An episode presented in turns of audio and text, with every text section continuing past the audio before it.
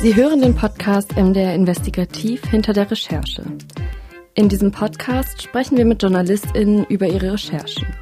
Es geht um das Thema und es geht darum, wie die ReporterInnen zum Beispiel Menschen gefunden haben, die mit ihnen reden. Außerdem wollen wir von den ReporterInnen mehr wissen. Zum Beispiel ihre persönlichen Eindrücke und Erlebnisse während der Dreharbeiten. Ich bin Esther Stephan und ich arbeite für die politischen Magazine des Mitteldeutschen Rundfunks. In dieser Folge geht es um Bunker, denn wenn man sich zum Beispiel bei eBay Kleinanzeigen umschaut, dann findet man dort auch Fragen nach freien Bunkerplätzen. Die alten Bunker in Deutschland, die sind allerdings mittlerweile ziemlich verfallen. Neue wurden nicht geschaffen. Luca Schmidt-Walz hat sich für Exactly auf die Suche nach alten Bunkern in Deutschland und modernen Schutzräumen in der Schweiz begeben und erzählt mir heute davon. Hallo Luca. Hallo Esther. Wie bist du eigentlich ausgerechnet auf die Idee gekommen, dich auf die Suche nach Bunkern zu machen? Das war tatsächlich ganz ähm, spannend. Wir haben Anfang diesen Jahres äh, eine Recherche gemacht zum Thema Prepper für einen Film, also quasi über Menschen, äh, die sich auf irgendwas vorbereiten, irgendeinen Krisenfall, irgendein Worst-Case-Szenario und sich ja da eben hin preppen, ähm, das heißt Lebensmittel äh, horten, das soll ja jeder von uns auch in einem gewissen Maße machen, das sagt ja auch das Bundesamt für Bevölkerungsschutz. Diese Leute haben wir begleitet und haben innerhalb dieser Recherche auch eben nach Menschen gesucht und dann bei eBay Kleinanzeigen durch einen dummen Zufall plötzlich gesehen, dass Leute dort eben angefangen haben, nach Bunkerplätzen zu suchen. Und uns ist aufgefallen, dass seit Kriegsausbruch diese Anfragen vermehrt dort zu finden sind. Oder also das sind so Plätze, wo man dann reingehen kann, man reserviert sich dort quasi einen Platz für den Ernstfall. Ganz, ganz verschieden. Es gibt ähm, Leute, die bieten einen Bunkerplatz an oder einen Schutzraumplatz an. Es gibt Leute, die bieten ganze Bunkeranlagen an, die man kaufen kann. Manche Leute suchen nur einen Platz, manche Leute suchen den ganzen Bunker. Das ist ganz, ganz verschieden. Da ist wahrscheinlich auch nicht jeder auf den Krieg zurückzuführen, sondern es gibt einfach Leute, die, keine Ahnung, wollen Bandproberaum oder weiß ich nicht was und das bietet sich dafür an. Aber man muss schon sagen, dass eben seit Kriegsausbruch diese Anzeigen ja sehr stark vermehrt auftreten. Du hast dann mit einem Bekannten von dir, der das häufiger macht, einen alten Bunker in der Nähe von Leipzig aufgespürt und ihr seid da rein. Wie war's? Genau, wir, wir wollten einfach tatsächlich mal gucken, was für Infrastruktur hatten wir denn eigentlich mal in Deutschland. Und dieser Kumpel von mir, mit dem habe ich das schon ganz oft gemacht. Wir sind öfter nachts irgendwie in alte Anlagen, haben die gesucht und auch gefunden. Und in dem speziellen Fall wussten wir tatsächlich gar nicht, was uns erwartet. Wir sind da einfach hingefahren und wussten nicht mal, ob wir einen Eingang finden werden. Hat aber tatsächlich dann geklappt. War so ein ganz kleines Loch irgendwo in der sachsen-anhaltischen Heide äh, quasi und dort sind wir dann durchgekrochen und standen in einer extrem großen Anlage, von der niemand irgendwas weiß, außer vielleicht die Leute, die da außen rumleben. Und das war schon ganz schön beängstigend, so beängstigend, dass wir auch erstmal unseren Standort an Freunde geschickt haben mit dem Hinweis, ey, wenn wir uns in vier Stunden nicht melden, ruf mal bitte die Polizei, wir sind hier drin, weil sobald man einmal in solche Anlagen reingehen, du hast natürlich kein Netz. Sauerstoff ist ein Problem, du weißt ja nie, wie ist die Belüftung da, es gibt irgendwie nur ein Einstiegsloch. Alles ich habe das gesehen, das war ja auch so ein mega kleines Loch. Also ich habe das gesehen und ich habe tatsächlich so ein bisschen Kurzatmigkeit bekommen, weil ich dachte, ja. boah, dann sich da irgendwie durchzuquetschen und gar nicht zu wissen, was dahinter eigentlich auf einen wartet. Ist das eingefallen, ist das einsturzgefährdet oder so? Man muss dazu ja auch wissen, dass diese äh, diese Anlagen natürlich alle zugeschüttet sind. Es gab da natürlich mal große offizielle Eingänge mit großen Türen, die findet man nicht mehr, die sind nicht mehr da. Das heißt, du hast nur die Möglichkeit, durch irgendwelche Lüftungsschächte ähm, oder sonst was irgendwie reinzukriegen. Und genau so ein Lüftungsschacht bzw. Notausstieg, haben wir vermutet, war das auch mal. Dementsprechend war das jetzt nicht so komfortabel. Und diese Anlage, die ihr euch dann angeschaut habt, die war ja riesengroß. Wie viele Leute sollten da im schlimmsten Fall denn drin überleben und wie lange? In dem Fall muss man sagen, es war eine militärische Anlage. Wir vermuten, dass diese Anlage ähm, zur der Gruppe, der, also G S S D, äh, Gruppe sowjetischer Streitkräfte in Deutschland, also eine sowjetische Anlage war für den sogenannten Troposphärenfunk. Ich kann selber nicht genau erklären, wie Troposphärenfunk funktioniert, aber im Endeffekt äh, sollte das die Kommunikation zwischen Führungskräften im Falle eines nuklearen Worst-Case-Szenarios äh, aufrechterhalten. Deshalb war diese Anlage natürlich dafür da, dass Leute überleben, aber quasi nicht, um Zivilbevölkerung zu schützen, sondern nur die MitarbeiterInnen, die dort in dieser Anlage dann halt eben arbeiten mussten um die Kommunikation eben aufrecht zu erhalten. Wir haben mal geschätzt, es gab da so richtig große Räume und so weiter. Wir haben geschätzt, dass, dass da schon ein paar hundert auf jeden Fall drin rein konnten und auch drin arbeiten sollten. Nochmal kurz zu dieser Art der Anlage. Also es gibt diese militärischen Anlagen. Das würde natürlich auch erklären, warum das relativ weit draußen ist. Und dann gibt es auch zivile Bunker, die dann aber wahrscheinlich eher städtisch gelegen sind. Das kann man so erstmal per se nicht sagen. Für Ostdeutschland ist ganz klar, es gibt tatsächlich keine offiziellen Zivilschutzräume. Und das ist übrigens auch der Unterschied. Also Bevölkerungsschutz, das sind dann immer Zivilschutzräume. Bei militärischen Anlagen, dann redet man von Bunker. De facto ist es dasselbe. Dicke Mauer, Lüftungssystem, dicke Tür, kann beides gegen dieselben Szenarien schützen, hat aber quasi eine andere Aufgabe. Kommen wir nochmal zu der Menge. Also ihr habt bei der Bundesanstalt für Immobilienaufgaben, die sind zuständig für Bunker? Für Altliegenschaften, die irgendwie der Bundesregierung gehören, also auch militärische Anlagen, ja. Okay, und bei denen habt ihr nachgefragt, wie viele Bunker gibt's denn eigentlich? Was war die Antwort? Wir wollten A, erstmal wissen, wie viele Anlagen von denen, die wir da gefunden haben, gibt's denn? Weil das fanden wir total spannend. Da gibt's ja anscheinend eine Infrastruktur, die niemand auf dem Schirm hat, die mal da war, um die sich niemand gekümmert hat. Und jetzt wäre ja vielleicht so ein Szenario, wo man drüber sprechen könnte, ey, jetzt könnte man die ja vielleicht gebrauchen, wäre eine super Sache. Ne? Da konnte man uns aber keine Antwort geben, weil gerade diese sowjetischen Anlagen, darüber gibt es halt in Deutschland keine Aufzeichnungen. Fakt ist nämlich auch, wir hatten ja mal zweitausend Bunker in Deutschland, davon war jetzt in den Medien immer mal die Rede bei der Frage, ah, wie schaut's denn, wie steht's denn um den Zivilschutz in Deutschland? Da wurde mal gesagt, ja, bis zweitausendsieben gab's ein sogenanntes Schutzraumkonzept der Bundesregierung und dort gab's quasi zweitausend offizielle Schutzraumanlagen in Deutschland, die dann aber zweitausendsieben wurde dieses Schutzraumkonzept eingestellt und seit zweitausendsieben wurden diese zweitausend Bunkeranlagen angefangen abzuwickeln, das heißt, wurden verkauft, umfunktioniert und so weiter. Heute haben wir noch sechshundert übrig, sechshundert, die offiziell als Schutzraum gelten. Und davon muss man aber sagen, ist keiner in Ostdeutschland. In Ostdeutschland, okay. Ja, und deshalb waren wir eben genau auf dieser Suche, weil wir ja eben diese sowjetische Infrastruktur hier hatten, offenbar. Und diese ganzen Schutzräume wurden aber nach der Wende nicht in dieses offizielle Schutzraumkonzept mit übernommen. Weshalb auch unter diesen zweitausend, die es mal gab, schon keiner in Ostdeutschland war und unter den sechshundert erst recht nicht. Ich muss das gerade nochmal so ein bisschen aufdröseln. Wir haben diese Bunker, von denen wir wissen, die aber alle im Westdeutschland sind. Mhm. Und ihr wart jetzt aber ja in Bunker in Ostdeutschland, der ist verfallen, aber ja auch diese alten Bunker, die wurden ja seit zweitausendsieben nicht weiter betrieben. Mhm. Ja.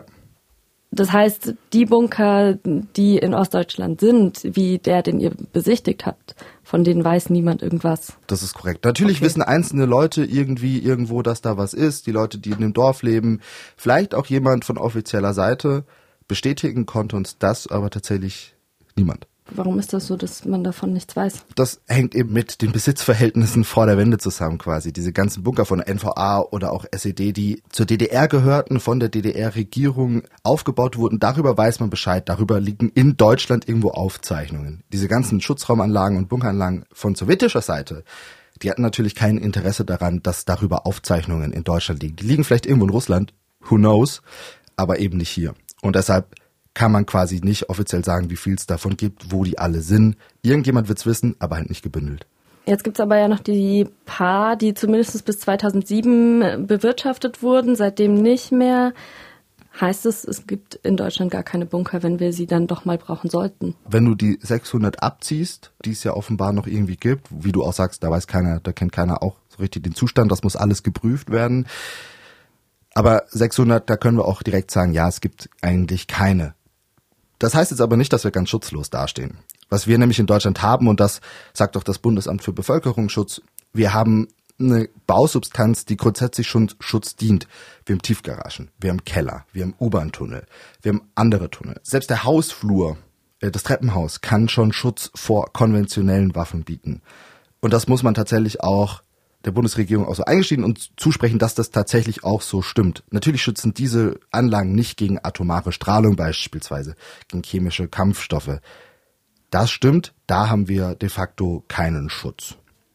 Sollte man eigentlich lieber neue Bunker bauen oder besser die alten ausbauen? Dazu hat Bunkerexperte Jörg Diester nochmal was zu erzählen. Aus meiner Sicht ist ein Neubau der wesentlich effektivere Weg. Denn einen bestehenden Bunker, den muss ich ja erstmal wieder zugänglich machen. Ich muss äh, die Komponenten, die ich da einbauen äh, muss, die, die muss ich irgendwie reinbekommen. Die Systeme, die Versorgungssysteme müssen angeglichen werden. Eine Reaktivierung ist eigentlich ein Wahnsinnsunternehmen. Anfang Juni haben sich dann jetzt auch nochmal die Innenminister zusammengesetzt und die haben auch über verschiedene Gefahren gesprochen, die eigentlich Deutschland drohen könnten. Also da ging es zum Beispiel auch um Cyberangriffe. Ging es da auch um Bunker? Nee, tatsächlich gar nicht. Ich habe auch nochmal nachgefragt beim Bundesinnenministerium. Das Thema Bunker wurde nicht besprochen. Es ging eher um andere Dinge. Ein, ein Hauptergebnis war, es soll ein neues Kompetenzzentrum für Bevölkerungsschutz geschaffen werden, wo Expertinnen aus allen Bundesländern zusammenkommen. Es soll eine Stärkung stattfinden, beispielsweise von Organisationen wie dem Technischen Hilfswerk. Die sollen besser ausgestattet werden, besser trainiert werden, um in solchen Szenarien zu helfen. Sirenen, die wir ja über Jahre hinweg abgebaut haben, und vielleicht erinnert sich die einen oder der andere noch an den Bundeswarntag. Vor zwei Jahren war das, glaube ich, der so kläglich gescheitert, dass keine Sirene funktioniert hat. Die sollen wieder vermehrt instand gehalten werden. Sirenennetz soll ausgebaut werden. Beim Thema Bunker muss man dazu sagen, dass der Bund da ganz klar sagt, eine flächendeckende Bebauung mit, mit Schutzraumanlagen und Bunkeranlagen hat keinen Sinn. Also das können wir gar nicht leisten. Und vor allem auch im Zuge neuer Waffensysteme, also so eine Warnzeit, Äh, nagel mich da nicht auf eine Zeit fest, aber eine Warnzeit vor einem Raketeneinschlag, die sind mittlerweile so kurz, so schnell könnten die Leute quasi gar nicht in ihre speziellen Schutzräume gehen. Und deshalb sagt der Bund, es macht in unserem Land tatsächlich so einfach keinen Sinn, Schutzräume bzw. Bunkeranlagen zu bauen. Und ich glaube, das ist auch der Grund, mutmaßlich, dass es auch deshalb dort nicht besprochen wurde. Das heißt, sie setzen dann tatsächlich eher darauf, dann so die technische Infrastruktur so hochzufahren, dass wir dann auch über diese Apps wie Katwarn oder Nina dann, genau, wenn es dann nochmal ernst werden sollte, auch rechtzeitig gewarnt werden. Okay. Du bist dann nach Norddeutschland gefahren für deinen Film. Da hast du Joachim Struve getroffen. Der hat tatsächlich wohl auch festgestellt, dass es einfach keine Bunker gibt und will jetzt auf einem Gelände, auf dem er vorher ein Haus bauen wollte, einen Bunker bauen. Ich denke auch viel an meine Kinder. Ich habe zwei Mädchen. Aha. Und die werden nicht in der Lage sein, sich selber einen Bunker bauen zu können. Aha. So, und äh, die würde ich schon gern schützen wollen, ja. Wir haben hier eine Autobahn, wir haben hier, hier einen Nord-Ostsee-Kanal. Mhm. Das ist direkt hier hinter, das ist keine zweihundert Meter von hier. Dann sind drei Werften hier. Also ich weiß nicht, das sind auch Ziele, die interessant sein könnten. Ne? Und hier, äh, wir sind hier ein Ortskern, also warum nicht? Ne? Also lieber haben als, als brauchen. Ne? Ich muss gestehen, ich habe das gesehen und ich fand das irgendwie auch ein bisschen verrückt, also so sich zu überlegen, ich baue hier jetzt auf dem Land einen Bunker für zweitausendfünfhundert Leute, also er baut es ja dann auch fürs komplette Dorf. Und dann ja, habe ich in den YouTube-Kommentaren vom Exactly nämlich auch noch gesehen, dass dort jemand drunter geschrieben hat, so ja, der muss dann ja aber auch für mehrere Wochen dort Nahrung speichern für die ganzen Leute. Und das Vorbereiten, dass die alle da drin sein können. Wie fandst du dieses Treffen mit Herrn Struve? Welchen Eindruck hat der auf dich gemacht? Mir geht's ja genauso wie dir. Erstmal die zweieinhalbtausend Menschen. Das ist tatsächlich nicht das ganze Dorf, das ist das halbe Dorf. Und da geht's auch okay. schon los. Wie entscheidet man eigentlich, wer da reinkommen darf im Ernstfall? Spielt man da Gott? Konnte er mir tatsächlich nicht so beantworten. Und ich glaube, das sind auch Fragen, die man nur ganz schwer beantworten kann. Genauso zu der Frage, wie zweieinhalbtausend Menschen denn versorgt werden können. Herr Struve meinte immer, ja, die müssen da schon drei bis vier Monate drin aushalten können. Jetzt stellt man sich das mal vor, zweieinhalbtausend Menschen, die sanitären Einrichtungen, Essensversorgung, aber natürlich auch eine psychologische Versorgung. Wenn zweieinhalbtausend Menschen drei Monate aufeinander hocken, das geht nicht lange gut. Da brauchst du Menschen, die der Situ- die die Situation noch handeln können, an sich auch Security-Personal und, und, und, und, und. Ich glaube nicht, dass das realistisch ist. Wenn man das Ganze aber runterschraubt, ich glaube, das würde passieren, wenn Herr Struve sich weiter informiert, dann ist es grundsätzlich schon eine realistische Annahme, denn man sagt, pro Person rechnet man mit einem Quadratmeter Platz, ergo hat man zweieinhalbtausend Quadratmeter plus Infrastruktur. Das ist sehr viel Fläche, mit dem nötigen Kleingeld aber natürlich machbar, klar. Das muss man dann aber ja auch erstmal bauen, ne? Also da muss man Absolut. Dann ja erstmal so, ein, so einen Bunker hinknallen. Das geht auch nicht von heute auf morgen, das wird seine drei, vier, fünf Jahre auf jeden Fall dauern. Herr Struve hat dir erzählt, dass er die Pläne, die Baupläne, will er sich in der Schweiz dann besorgen. Warum ausgerechnet in der Schweiz? Die Schweiz ist ein ganz spannendes Land. Die haben nämlich mehr Schutzraumplätze als Einwohner. Circa neun Millionen Schutzräume bei acht Komma sechs Millionen EinwohnerInnen. Das heißt, die haben eine ganz schöne Expertise und die ganzen Baupläne, die haben da so, die nennen das das Schweizer Modell, die bauen jeden Schutzraum quasi gleich.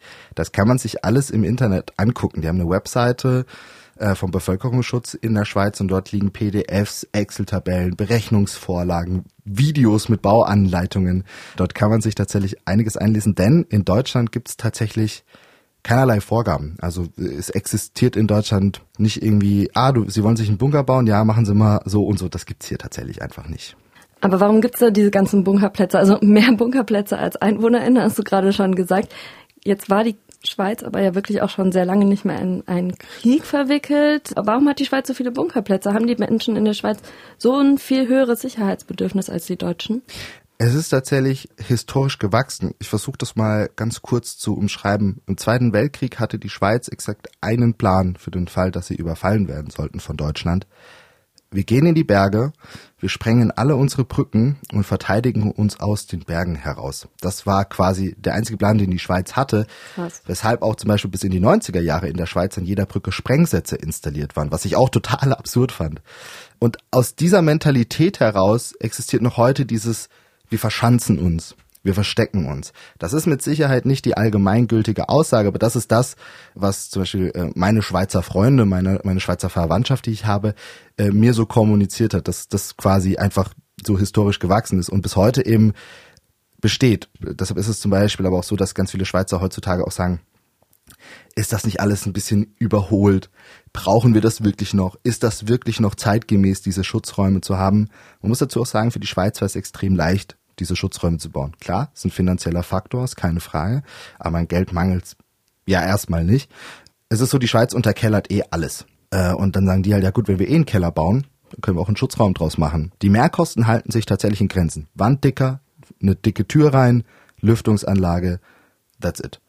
Und das ist dann relativ entspannt und mir wurde auch vor Ort gesagt, na, die Schweiz ist ein relativ kleines Land.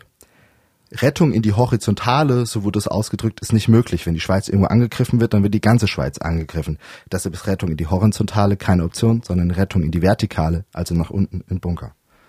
Spannend. Du siehst mich ein bisschen verdutzt. Ja, ich, ich muss dazu sagen, als ich dahin, dahin geflogen bin, war das für mich dann auch richtig wild, weil es ist ein Nachbarland. Und ich weiß darüber so wenig. Ich wusste immer, die haben Schutzräume und Bunker, das wusste ich. Ich wusste auch, dass die alle irgendwie Waffen zu Hause haben. Auch das ist ein, ist ein Ding in der Schweiz. Aber, aber wieso, weshalb, wie das alles gewachsen ist, das wusste ich nicht. Aber ja, auch in der Schweiz ist es so, ich habe mich dort ja mit, mit Leuten vom Bevölkerungsschutz getroffen. Und die haben auch gemeint, die ganzen Jahre hat sich keiner für diese Schutzräume und diese Bunkeranlagen interessiert. Seit Kriegsausbruch bekommen die täglich Mails mit Fragen, wo ist mein nächster Schutzraum, wie komme ich da hin, wie muss ich mich verhalten? Und da sagt die Schweiz jetzt, ja, natürlich wollen wir jetzt nicht, dass wir die Dinger brauchen, aber besser haben als brauchen. Wir haben sie jetzt und wir sind darüber auch ganz froh. Jetzt stellt dein Film diese Frage, brauchen wir mehr Bunker? Du hast dich jetzt eine ganze Weile mit Bunkern beschäftigt. Du hast dir die alten Anlagen angeguckt und die neuen modernen Bunker in der Schweiz hast du dir auch angeschaut, diese Kellerschutzräume. Deswegen nochmal die Frage an dich, brauchen wir mehr Bunker? Das ist eine Frage, die ich für mich ganz persönlich mit Nein beantworten kann. Also ich glaube Nein, denn der Krieg ist zwar nahe, aber auch irgendwie so weit weg. Ähm, ExpertInnen gehen auch nicht davon aus, dass ein Krieg auf deutschem Boden rea- realistisch ist. Das hat einfach was mit der Abschreckwirkung durch Atomwaffen zu tun tatsächlich. Da gibt's diese coole Theorie, dass der Besitz von Atomwaffen der Hauptgrund ist, warum man sie nie benutzen wird. Und ein Gewinn durch deren Einsatz wird quasi immer durch den Verlust des Gegenschlags übertrumpft. Und bei konventionellen Waffen, da schützt ja tatsächlich eben schon diese Baustruktur, die wir haben. Also wir sind jetzt hier gerade in Leipzig, wir haben den Citytunnel. Der ist groß, wir haben viele Keller. Natürlich muss man da erstmal hinkommen. Aber wenn wir jetzt anfangen, Schutzräume und Bunkeranlagen zu bauen, A, dauert es Jahre, bis sie fertig sind. Und B, baust du die dann ja nicht in jedem Haus, sondern du baust die zentral, weil wir das gar nicht hinkriegen. Wir können jetzt nicht jedes Haus umbauen. Und dann in der kurzen Zeit dahin zu kommen, die man vielleicht hat, ich sehe das nicht als realistisch. Aber wie gesagt, ich habe auch keine Angst vor einem Krieg auf deutschem Boden. Genau, aber andere Leute haben ja diese Angst, ne? Also ich habe, wie gesagt, eben auch nochmal mir die Kommentare angeschaut, die es auf YouTube zu dem Film gab. Und da hat eine Person, die nennt sich Flosse, die hat geschrieben, die deutsche Regierung, die interessiert sich schon lange nicht mehr für Bunker und Bevölkerungsschutz, beziehungsweise generell für den Schutz des eigenen Volkes. Und deshalb kann man nur hoffen und sich irgendwie selber helfen. Was sagst du dazu? Also es ist ja irgendwie auch ein bisschen verständlich, dass Menschen angesichts eines Kriegs, der jetzt ja auch sehr viel näher stattfindet als die ganzen Kriege in den vergangenen Jahren, dass man da Angst hat. Absolut. Ich möchte auch niemandem diese Angst absprechen. Ich finde, die ist total gerechtfertigt. Ich hoffe halt nur, dass das nicht in Übersprungshandlungen endet. Ja, dass Leute jetzt nicht irgendwie Geld bei eBay Kleinanzeigen für irgendeinen, in Anführungszeichen, Schutzraum ausgeben, der gar nicht die technischen Vorgaben erfüllt. Auch das habe ich in der Schweiz gelernt. Da braucht es schon ein paar Sachen für. Da muss man schon auf diverse Dinge achten. Wenn da einmal die Lüftungsanlage nicht funktioniert, dann war's das. Ne? Wenn da irgendwo ein Leck ist, dann war's das. Als Laie erkennt man das nicht, gibt da vielleicht einen Haufen Geld für aus. Ich glaube, das ist ganz, ganz gefährlich. Ich habe tatsächlich auch Flosse geantwortet bei YouTube und auch geschrieben, ich finde diese Kritik an der Bundesregierung total schwierig, weil stellen wir uns mal vor, die Bundesregierung hätte zweitausendsieben gesagt, Leute, passt auf, wir investieren jetzt mehrere Milliarden Euro über die nächsten zehn Jahre in den Bau von Schutzräumen, von Bunkeranlagen. Dann hätten sich wahrscheinlich genauso viele an den Kopf gefasst und gesagt, sag mal, seid ihr bescheuert? Haben wir nicht andere Sorgen? Müssen wir unser Geld nicht irgendwo anders investieren? Auch das ist natürlich leicht gesagt, aber ich kann es total nachvollziehen. In Deutschland hat keiner an Krieg gedacht. Wir haben an Terror gedacht, klar. Ähm, wir, wir hatten ganz viele andere Themen auf dem Schirm, aber niemand hat gedacht, dass ein Krieg in Europa stattfinden wird. Und deshalb finde ich jetzt zu sagen, ja, hätte mal mal das gemacht, ist auch sehr einfach. Luca Schmidt-Walz, danke.